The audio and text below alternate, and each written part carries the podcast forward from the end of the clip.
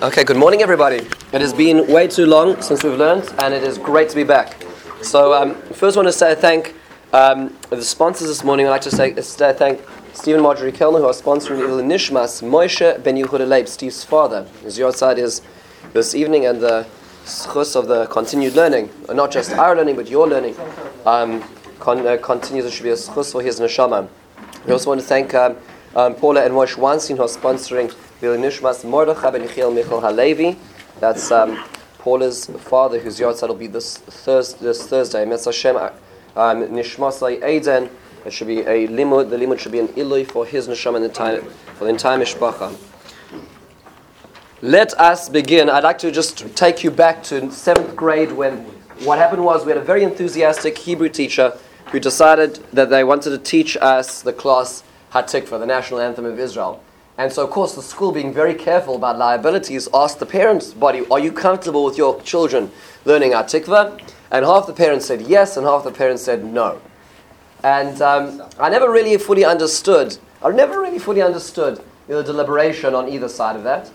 And I guess today what I'd like to do is a little bit of exploration, a number of years later, to try to address that seventh grader and try to understand why it was that some people were so vehemently opposed and some people were so much in favor.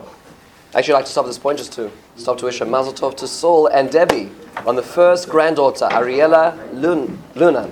Metz Hashem, Ratol Chuppah L'Maasim Tovim. Welcome back. Baruch Hashem, wonderful, wonderful simchas. So I want to really turn to I guess my seventh grade self and try to give a little bit of an explanation, because I doubt that the parents in the grade had a full perspective of why they were saying yes or no themselves. And I'd like to try to address some of those issues. But because of that, we're in a shir, so we're not just talking about history. History is wonderful. There's a lot of fascinating history which surrounds Hatikvah. But I'd like to actually do a little bit of Torah as well. I'd like to get a sense of the Torah perspective on it historically. But there's some incredible Torah that's to be found in it and as a foil to it. And that's what I want to get to at the end. Okay, that's really the meat of where we're going. But let's start with the brief history itself, because this is a really fascinating topic all in all. So let's start at the beginning. So as you can see, just to get a sense of where we're going visually, we're going to start with the background history, and we're going to talk about the tune and the adjustment in text. So that's going to be the first area in the background.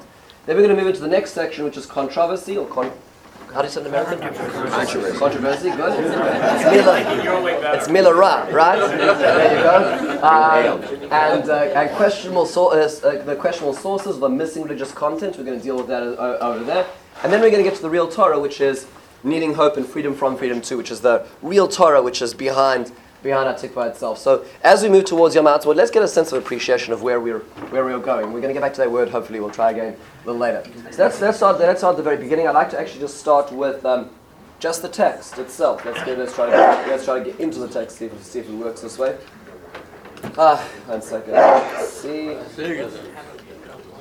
Okay. Let's see if we can do it this way. Okay, it's not going in, but I wanted to actually see the text itself. Let's see if it works this way. Yeah, to click off your mouse, you're on the founding box. There we go. Okay, so let's just take a look at Hatikvah. So actually, Hatikvah itself is very short, very simple. Just for those of us who are not familiar with it, and those even who are familiar habitually, it goes. There's two stanzas. Kol od belevav pnima nefesh Yehudi hamaya. So as long as the deep in the heart, the soul of the Jew yearns, and forward to the east to Zion our looks. Of course, we're speaking from a European perspective over here, eastwards, which works with American perspective too, not South African. Our hearts, we don't have any Mizrach sons. There was a lady who got married to a South African. She used to have a son, Mizrach. I couldn't work it out. We all talk about Safon. You're like, why did you have a son, Mizrach, in your house? Anyways, we did not lose our hope. Hatikvah bat shnot alpayim. This hope was the daughter of 2,000 years. To be a free nation in our land, Eretz Tzion v'Yerushalayim, the land of Zion and Jerusalem. And that's what Hatikvah is, and we know the tune, we're very familiar with the Hatikvah. But to get a full perspective on this, it actually starts a little earlier. Hatikvah was not Hatikvah at the beginning. So let's try to move our way backwards. In the background and history of it itself, there's actually a few different stages. So for instance, Where does it start? So the character, the colorful character we need to start with is a person by the name of Naftali Herz Imber. Naftali Herz Imber was an individual born in the 1850s, and he lived a very colorful life. He was a poet, really a man of much expression and feeling, and he moved to the land of Israel. He worked as served as a secretary to Sir Lawrence Oliphant, who was an eccentric British religious Christian Zionist. He lived in northern Palestine at the time, and he was very involved in trying to encourage financially Jews to move to the land of Israel. Very proto-Zionist Christian, very interesting individual. And as his secretary, Naftali Herz Imber was started producing or editing a journal called the Barakai, which literally means the rising dawn. And in it, he produced a poem which was called. Anybody familiar? Anybody familiar what the poem was? The poem is called Tikvatenu. Okay, this is the poem called Tikvatenu. It's a 9-stanza poem which he released. No tune, just mind you, this is a poem. And as you can see, starting on the right over here, Od lo avda tikvatenu, hatikvah hanoshana, mishuv eretz avotenu le'ir ba David chana. And you can see, and then the kol od belovavenu sham pnima nefesh yehudi hoya, because this was where Hatikvah was switched from. And there's a whole long 9 stanzas over here.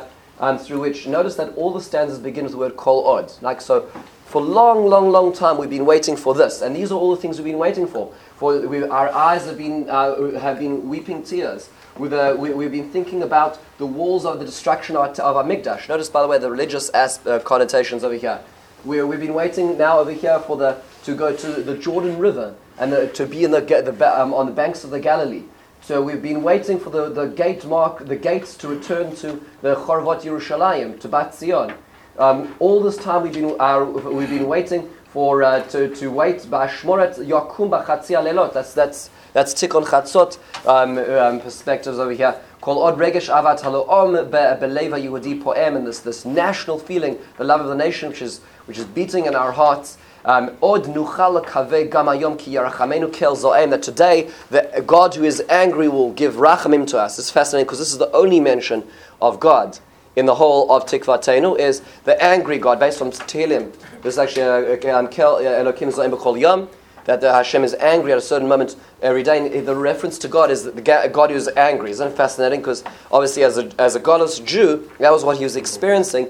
And he says that Hashem maybe will turn around. Shimu achai ba'artzot nudi es kol achat chozenu ki rak im achron ha'yehudi gam acharit tikvatenu. Because only with the last Jew is the last of our hope.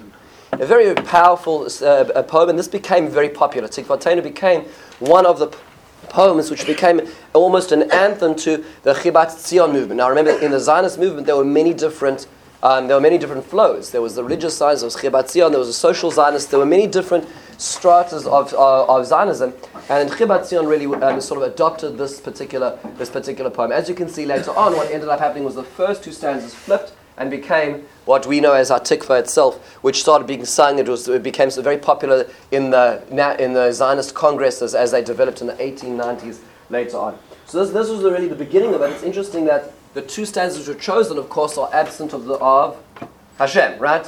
There's no mention of Hashem, although there is in Tikvatenu itself.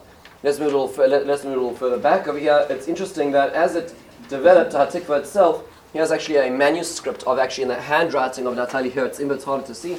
You'll notice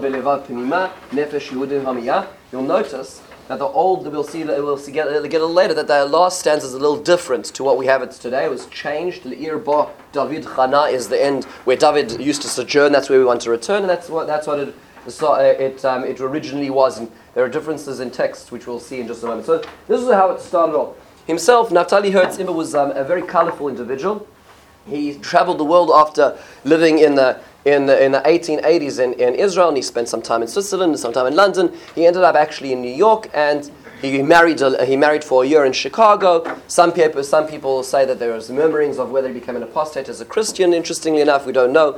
Some of the encyclopedias reference such.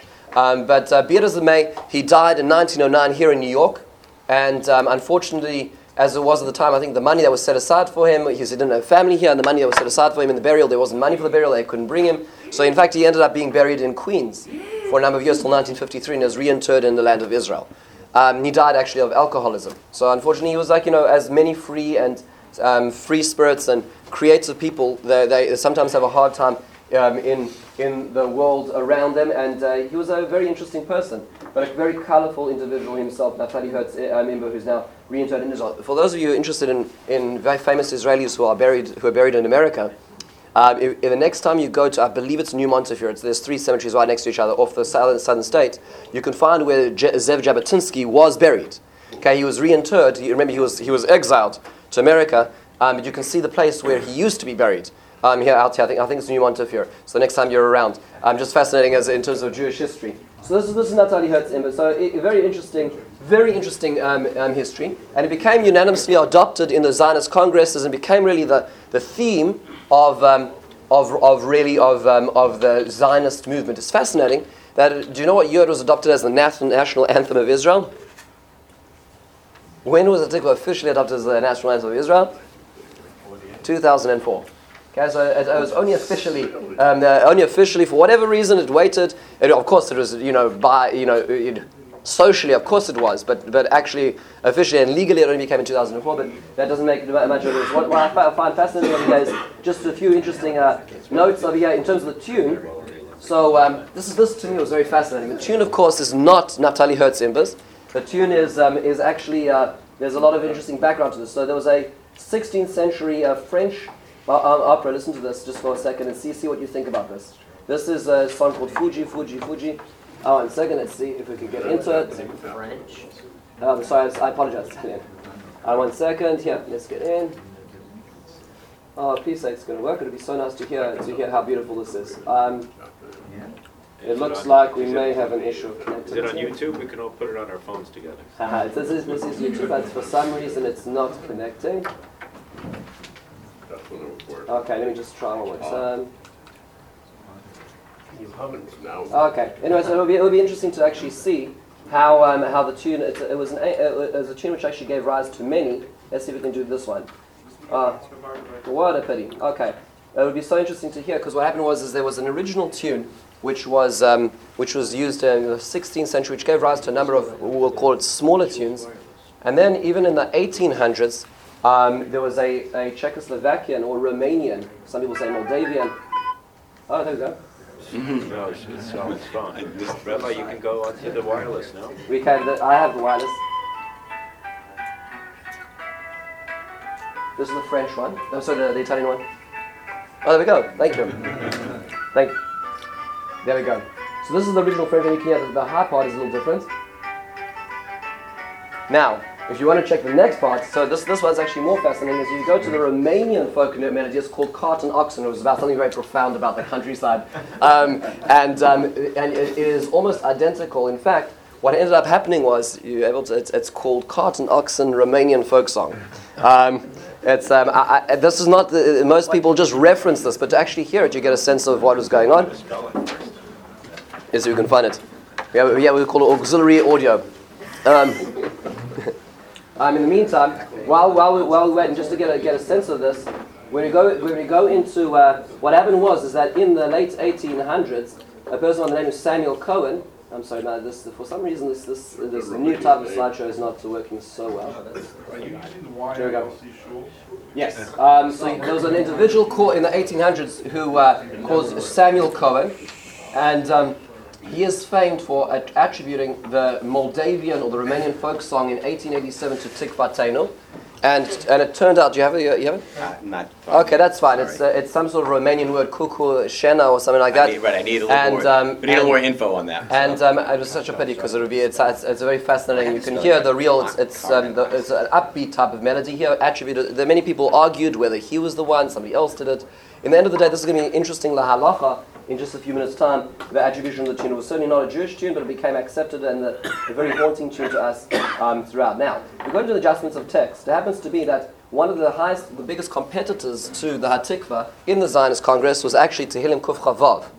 It's interesting enough. So these used to be the two competing melodies or poems. One was Shir Amalos B'shuv Hashem Es Shivatzion Yunukachomim, very much a story about dreaming, about the future, about Hashem's return to the land of Israel. Interesting. Unfortunately, in the end of the day, Shir Amalos did not actually succeed in succeeding. But nonetheless, it was one of the competitors, even through a number of the later Zionist congresses. As we have it today, it's a little bit changed. The original, as Imber had it, was Od Lo Aved Tikvatenu. We did not lose our hope yet. Hatikvah Hanoshana, the old hope, the ancient hope, Mishuv LeEretz Avosenu LeIr Ba David Chana, to return to the land where David encamped. That's based on the pasuk in Yeshayahu. Actually, it was revised by Dr. Amnon Cohen to what we have today. That is no longer. Do you notice? It's actually more secular as we have it today. It's Liyot Am Chavshi Ba'artzenu Eretz Tzion Yerushalayim, to be a free nation in the land of Zion and Jerusalem, as opposed to returning to the place of the ancients. Right, which is what Imber had himself. So that it has adapted itself. When you hear renditions of it in the early 1900s, you'll hear different people. If you hear you'll hear different people arguing as to what the actual text is until it actually developed into what it is today. So we have the tune. Very, very fascinating, very fascinating song. Let's return now to what is actually going on with it. So there's a lot of controversy surrounding the Hatikvah. Let's try to get into it. So one, there's really two lines of thought in the opposition camp. In the opposition camp is really the questionable source. Is the source a source that we want to be following? So the first is, if you could just turn to we actually have over here in the notes over here a lot of things we've been dealing with, but that's not the tune. But thank you for trying. So I'd like to look into the writings of Rav Avraham Weinfeld. Actually, Rabbi Isaac Rice has a beautiful shir on this, and the next two sources are in here, from his direction. We're going to get a little further than that, but this is a very fascinating way to start.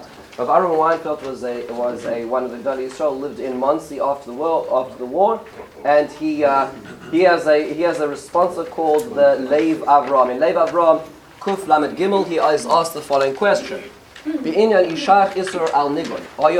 there a prohibition on singing? So he says the following. Al derech sheila say, im tov asa maras kvodas shemacha al mashin higu bebeis medrash v'chulei la shir shir ha'ma'alot kodem birkat hamazon v'nigun hayadu shel shir ha'leumi u'maras kvoda yichya asa machlekes al zeh. So whoever sending him the question was in a beis medrash and they were benching. Before they were benching, they said shir ha'ma'alos and they sang it to the tune of Hatikvah.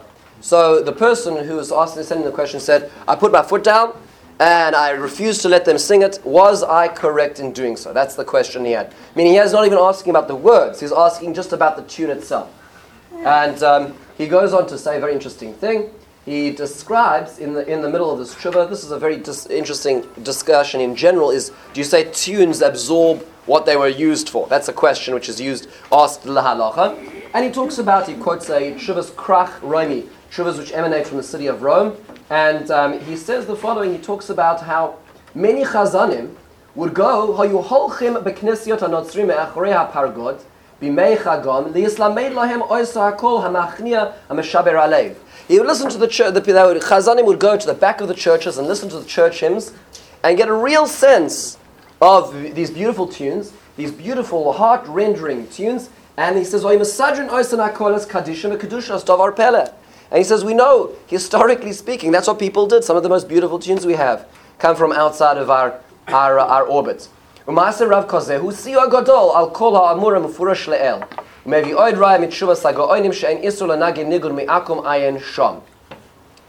that's what he quotes the Chuvas Krach Rami. He says, so therefore, in our case, of course, it comes from outside sources, maybe perhaps, we should be able to use it. However, he says, no, it's different here. Even though there's much to discuss in what the response I just cited, using our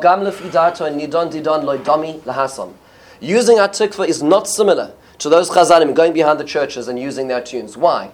Those are non-Jewish tunes.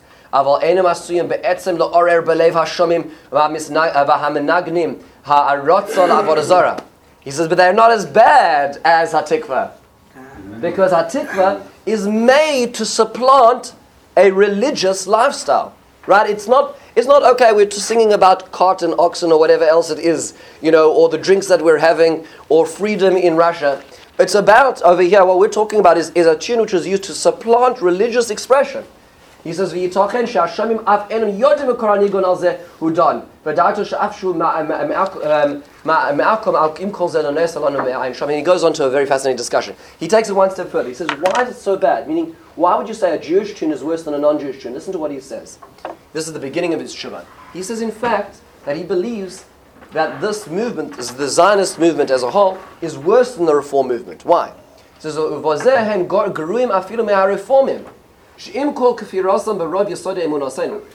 the fact that the Reform deny most of our belief system, they believe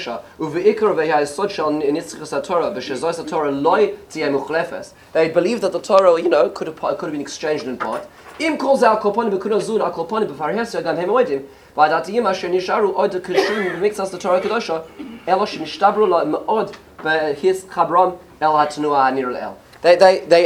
that there is a movement who believes in what our identity is, and it's through the Torah. However, this movement over here, you're talking about the Zionist movement, he essentially supplant what our identity is as a Jewish nation or a Torah nation with a nation whose main core is nationalistic, and as a detail happens to maybe have religion in it.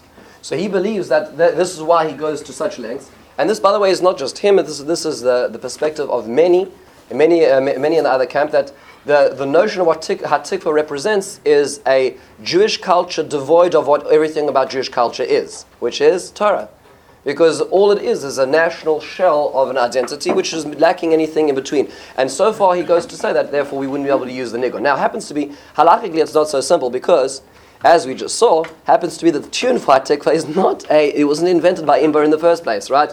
It was a nice good old Moldavian nigun about cart and oxen. So it should be anything, it should be at the very least like those church songs which were sometimes adopted. So in terms of the tune, there's no halachic grounds necessarily for that. In fact, when I used to be in Yeshivas Keren B'Yavne, the first time I really experienced what it meant to have a true experience of what Yom HaAtzmaut really meant in a religious and in a deeply meaningful fashion.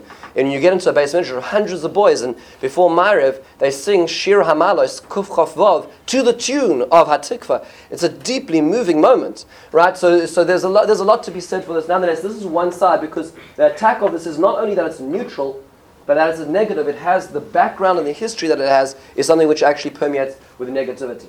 On a more, we'll call it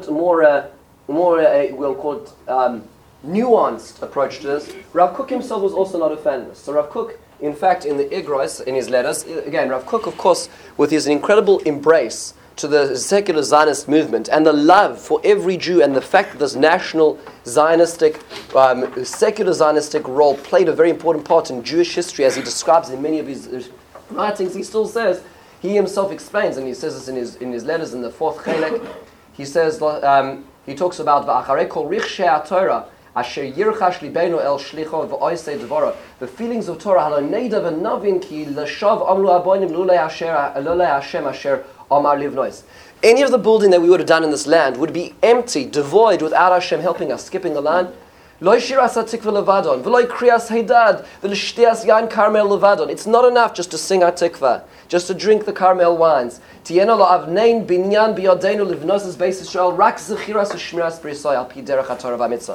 not enough simply to have the outermost experience of Judaism or nationalism. You need to have the core of Torah. This is Rav Kook talking. Now, by the way, this is such a uniqueness. He's able to look at the world and embrace the beautiful Jewish expression of nationalism. At the same time, he didn't throw we'll call it the central piece of what we stand for out. He could be very makbid on it being a Torah state, but at the same time embracing those who weren't necessarily doing that. What a remarkable nuance. He, in fact, Rav Kook was not a fan of Hatikvah, and so therefore he created his own national anthem, which is called HaEmunah. And this is Rav Kook's version of it, called HaEmunah, and says, Listen to how beautiful it goes. And when you see the way he does it, you get a sense of the parts he did not appreciate of Hatikvah and how he supplanted them.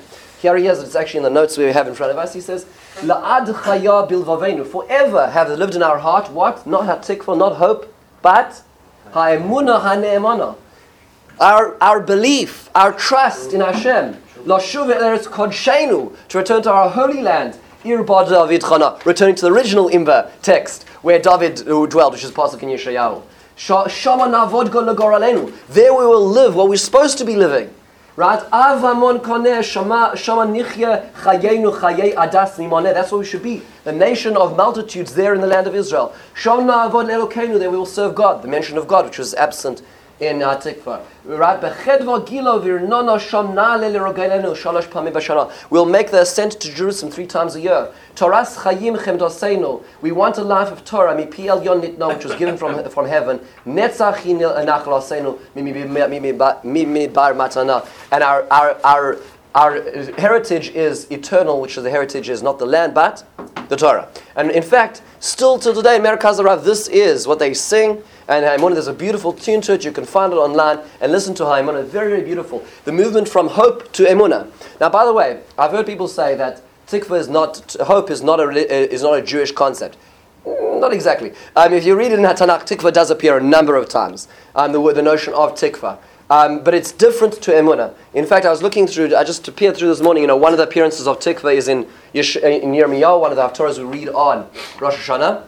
And very famous passage, there's a tikva, there's a hope at the end of your days. And the nation will return to their places. Well, Rashi says, or the Mitzvah says in this case, what does tikva mean? There's a place in which we can hope. It's almost like tikva is the way the Targum translated is savur. There's a place. There's a possibility of an end coming. Meaning to say, emunah is we know, we trust. Tikva is almost like where there's nothing really left. There's place to maybe hope that maybe a lot beyond the horizon there could be something. Rav Kook says that's not how we live life.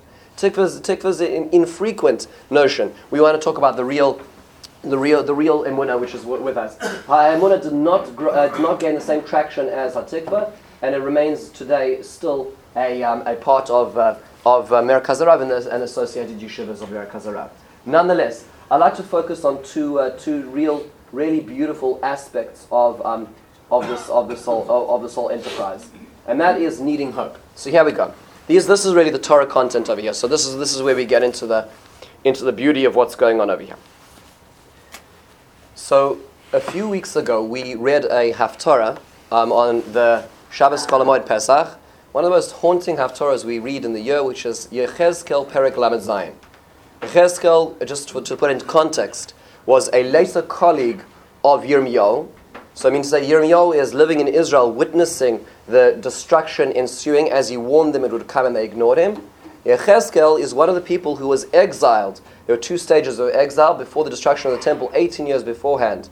The Bavel came in and exiled the greatest of Jerusalem, 10,000 of the greatest, to Bavel, and Yechezkel was among them. So Yechezkel was the Navi in Galus. He was the prophet in exile, and he begins how he's on the Nar Kvar, on the river of Kvar, and there's a whole discussion. Can you have prophecy in Chutz La'aretz? Because Yechezkel was in Chutz La'aretz. He was in Babylon, and he is witnessing and he's talking about the same doom that Yirmiyahu is talking about, but he's talking from the other side of the river essentially, and he witnesses, and as you go through Perek Tes Yud, the destruction. He's flown in miraculously to witness the destruction of Jerusalem. From on high to return to tell it to the people of Bavel. Very, very fascinating life that he lived. He lived a lot of demonstrative prophecies, meaning to say a lot of the prophecies he did where he lived. And he showed them through these symbols of what he was living, what was going on.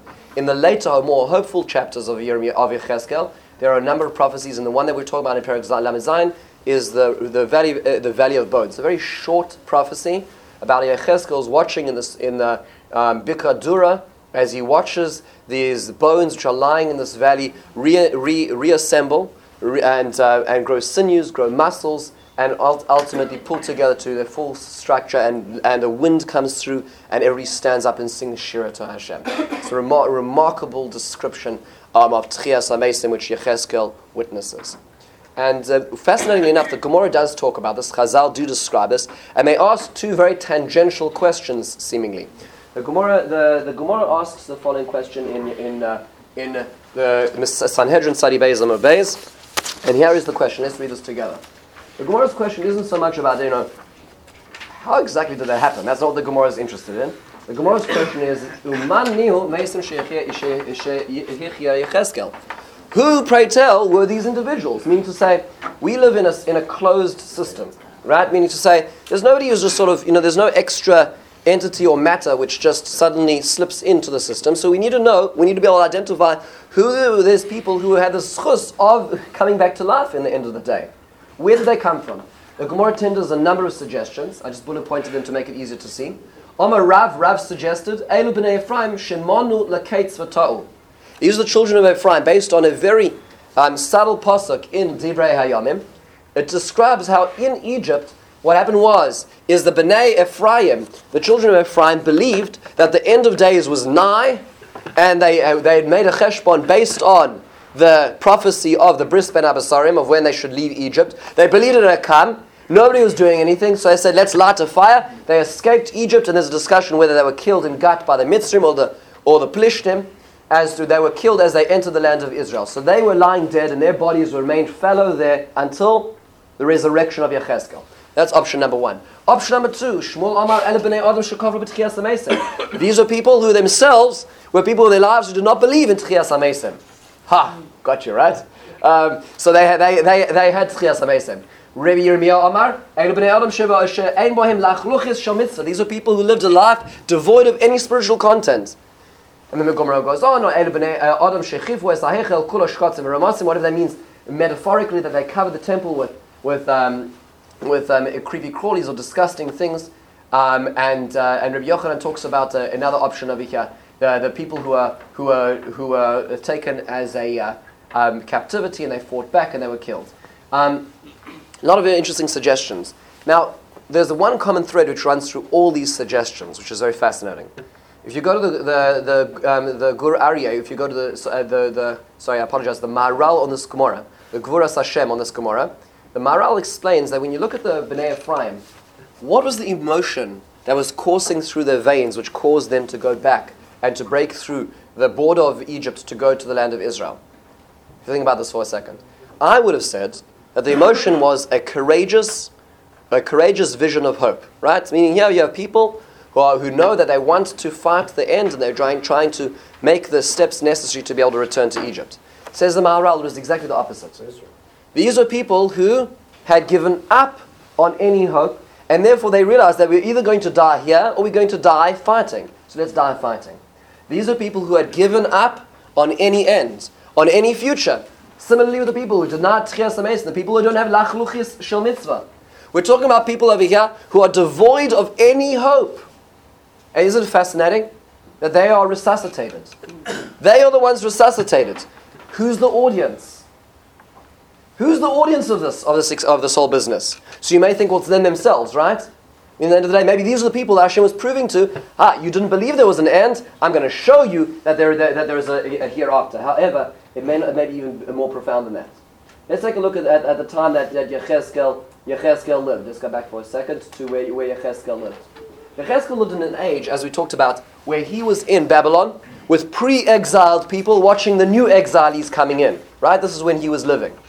They witnessed the destruction of the temple in the two stages. In Perek Chaf, a certain group of elders approach him, and they ask him a question which Yechezkel is so shocked by, is so perplexed by, that he says, "Haloi lo siyeh." It will never be what you suggest. And he's we don't know what the question they asked him was, but later on, as you get into the rest of Perek Chaf, he lets out the bag what these people had suggested. The following is how he responds. That which you believed, and will never be, that you say, we should be like the nations of the land to serve stick and stone, to serve wood and stones. Now think about this for a second. What are they saying? What were the elders trying to say to Yechezkel? It's over. God liked us. We had a nice time when we were in the land of Israel. We clearly did not live up to expectations, and that was it. That was the end of the experiment. Look where we are now. Look who's coming in. There's no Mikdash. There's destruction. All those prophecies, all of the Bible, all was talking about when it worked out. It hasn't worked out. We failed. That's it. End of the game. That's what they were saying. In fact, the Gemara describes Amrulai. What were they really saying? Eved shemachu rabbi, v'isha shegir shabala, klum yesh lo zel ze klum. When you have a master who kicks out their slave, a couple divorces, do they have any relationship anymore? Is there any reason for there to be any intimacy, for there to be any connection between the two of them anymore? And the answer is no. That's what they were saying. Yechezkel's audience were these people. Were people who were living in Babylon and thought this is the end of the day. So perhaps, maybe what happens is, who's Yechezkel really talking to? Yechezkel is showing this vision and describing this vision to that same audience, to the people who say it's the end. And Yechezkel says, I want to show you something. I want to show you people who also thought it was the end. I want to show you other people who also said, there's no Tchias HaMeisim. I want to show you people who believed in Egypt and thought that it was too long. This was the end of everything. And they went up and they died hopelessly. I want to show you people who lived a life devoid of all religiosity. And you know what? They can live still. There's still hope for them. Listen to what we say at the end of the Haftarah. The most profound pasuk. The pasuk says, "Vayomer Elai ben Adam." Hashem says, "Son of man." That's the way Hashem addresses Yechezkel. Ha'atzomah so'ela kol beis Yisrael hema. These bones of all the bones of Israel. Hinei omrim. Those bones say, "Yovsho atzmoseinu." Our bones have withered. Avda tikvaseinu. Our hope has been lost. Nigzernu lanu. We've been cut off. What was Naftali Herz Imber doing? He was taking this same pasuk and saying, "La od la avda tikvaseinu." Exactly quoting from this pasuk of Yechezkel, Perek Lamed Zayin. What was he doing? He was saying exactly that message. Don't ever say that it's too late. Don't ever say that it's beyond our hope to be able to come out. That's what Oila Avda Tikvaseinu is. There's a remarkable recording, and again, it's not going to work now for some reason on the Wi-Fi. There's a remarkable recording, a British recording, in April 1945, when they liberate Bergen-Belsen, and the prisoners get together, and they know they're being recorded, and they want the world to hear something, and they sing Hatikvah. Oid Oila Avda Tikvaseinu. Can you imagine? That's the valley of death. That's the valley of bones. That's what he was saying over here. The message that Yechezkel was giving his audience, the people living at his time. That is what was going on. Let's take it one step further. This over here is now even more remarkable. From freedom to and freedom from. I'd like to just describe this really fascinating concept in the words of Rav Chaim Cohen. Rav Chaim Cohen is an individual who lives in Israel today. He's known as HaChelban, the milkman. He's a very simple Jew and a very, very fascinating Kabbalist as well. He's got a number of svarim, which we've learned together in some ways before, the Talalay Chayim. And he has a section on Sfira Soimer with the following question. This is a question which I've thought about a number of times, but never really had the ability to articulate it as being strange. Here's the deal. We're on Pesach. We're getting home from Shul on the second out of Pesach. And did you ever find that it was a little bit incongruent as you're about to enter the second Seder for us in Chutz La'aretz? And what are we doing? We're counting the Omer, right? Meaning it's very in your face as to how incongruent this is. In Israel, at least it's the second day of Pesach, but still, if you think about it, it's really strange. Here, Sfiras HaOmer is essentially a count up towards Shavuos, right? And here you are. We can't even enjoy Pesach before we're starting to count the Omer about the next holiday. It's like It's like a couple getting married, under the chuppah they say, well, what color should we paint the baby's room? It's like, just enjoy the marriage. This is the chuppah. It's a wonderful time. Just enjoy life now. Why are we talking about the next? Why are we talking about Shavuos? It's Pesach. Enjoy Pesach. Right? And you notice, interestingly, halachically speaking, it also follows the same pattern. You notice that already the Hallel shifts in the middle of Pesach. Pesach, we do the full Hallel for the first, here in Chutz La'aretz, it's 2 days, 1 day in Israel, and then it's half Hallel. And if you think about that, we know that the classic interpretation is that on the last day, the Egyptians were killed, and we don't sing Shira when Hashem, Ma'aseh Yodai Tovim Bayam, that my creations are dying, we don't sing Shira about that. But that doesn't account for the other in-between days, right? That doesn't count about the 5 days in between. It's very strange. It's almost like it follows the same pattern as the Sfiras HaOmer, which is we're about to talk about Pesach, and then we sort of drop off and we dilute it a little bit. It's no longer really a full Pesach experience. Very strange, right? Very odd experience. So the Talalay Chayim says a very interesting thing. He says, look, Shavuos and Pesach represent very different ideas. Pesach, and perhaps these concepts are well known, but I think they need revising, and also the way he says it is most remarkable. He says, look, Pesach is about the notion of the fact that we're free from. We were under the jurisdiction of another nation. We didn't choose what time we got up in the morning. We didn't choose what breakfast we had. If we had any breakfast, we didn't choose our religious observance. We didn't have the freedom of worship. We were essentially under somebody else's thumb. Pesach is a celebration of the fact that we're free from someone else. We're free to do what we want. But Shavuos is not so much about a freedom from, it's about a freedom to.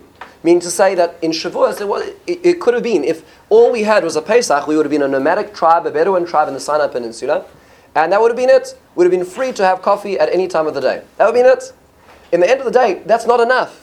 We needed to have a freedom to. We needed to have a guidelines as to what would makes a difference. How does this Bedouin tribe make a difference in the world? And therefore, there's a rule book. And the rule book is the guiding way to describe a guiding light as to how to express what that freedom is. That's why let's take a look actually at the Sefer HaChinuch, the words of the Sefer HaChinuch when describing this in the most beautiful way.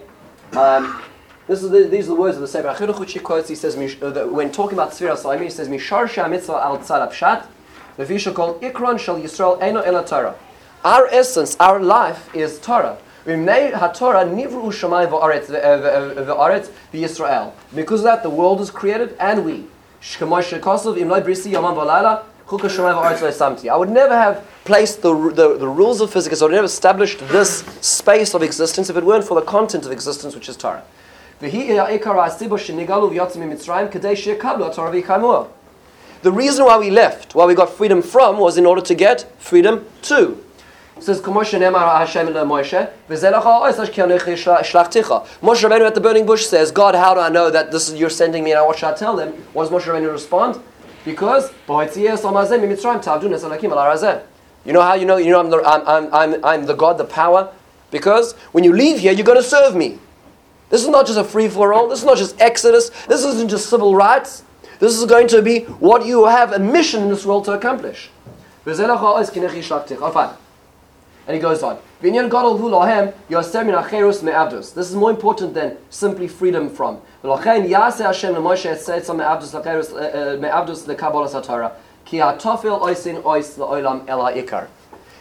primary freedom that we have is the freedom to follow God's word, which is Shavuos. And therefore, there's almost a convergence. We start with Pesach, but as we start with Pesach, we say it's not enough. We don't want to stop there. It's not the full picture. It's not like a couple at the chuppah talking about the children's room color, he says. You know what it's like? It's a couple getting engaged and at the engagement saying, when's the wedding going to be? That makes sense because that's the next step. You don't have engagements without weddings. Well, hopefully, Mr. Hashem, we should all be like to have engagements that follow with weddings. But what he's saying is he's saying there's no Pesach without Shavuos. You can't have an engagement where we're free from without the destination of two. And he takes it one step further. By the way, just psychologically, he actually talks about this in a most profound way. If you live in a society where the ideal is freedom from, what is the greatest goal in society? Let's say that the only type of freedom that we have is the freedom from. What is the greatest goal in that society? How do you achieve the greatest amount of freedom? Doing nothing. What? Doing nothing. Not necessarily, no. Have choice. Have choice. So that means to say that I therefore need to accumulate the greatest ability or vehicles of choice. And what are those the vehicles of choice in this world? Money and honor. Because ultimately when I have money, I can do whatever I want without anybody stopping me. And honor, people listen to what I say without anybody stopping me. Meaning to say, if the totem pole is a Pesach expression of freedom, and that is the goal of life, then who's the winner of that type of freedom? Is a person who accumulates the ability to do whatever they want, whenever they want. And that's the end of the game. If you think about that. Isn't that what society celebrates? Meaning, think about all those advertising billboards as we drive to work, and think about what they're espousing. Meaning, you should be able to be free to do whatever you want. Go on a fishing trip with the kids in the middle of the busy season, or whatever else it is. That picture that they want you to imagine that you could be, because you need to be free, because that's the ultimate goal of life is freedom. He says, but freedom too is not. Freedom too is where you sublimate yourself to the fact that there's something greater going on. There's a greater rule book going on than just the ability to make choices. Whatever you want to do. That's the difference between them. Just if you think about what society treasures as what type of freedom, it's very important to consider this. Here he takes it onto a national level, and this is why it comes back to us. This is the most beautiful description. Here we go.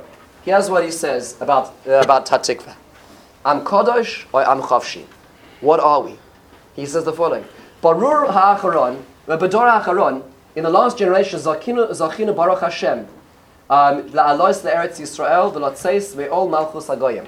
We have witnessed in the last generation miracles that our ancestors could never anticipated. Leaving Golus to go to the land of Israel. For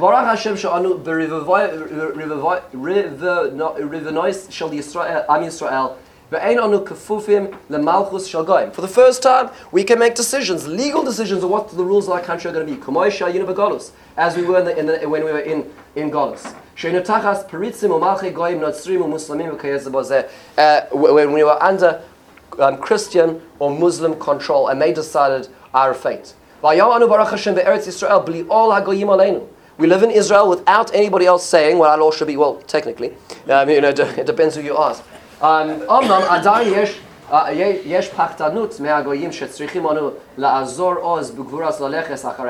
definitely a lot of pressure on the outside.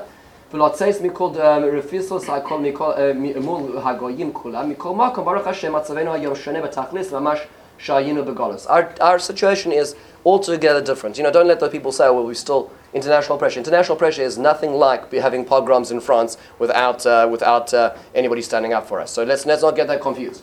However, he says, V'hinei, Rabim charasu al diglam es ha'chofesh lios am choshi ba'atzenu.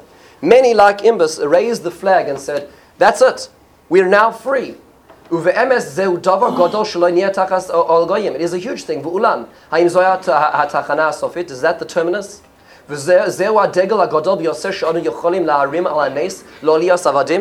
Is our greatest identity the fact that we're not slaves? Meaning, who are you? And is your answer, I'm not a slave, I can do what I want? Is that who you are? He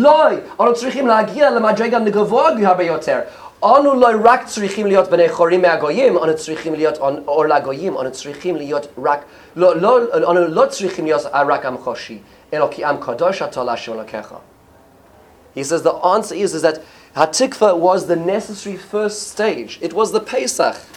It was the freedom from the nations. But that's not the end of the story.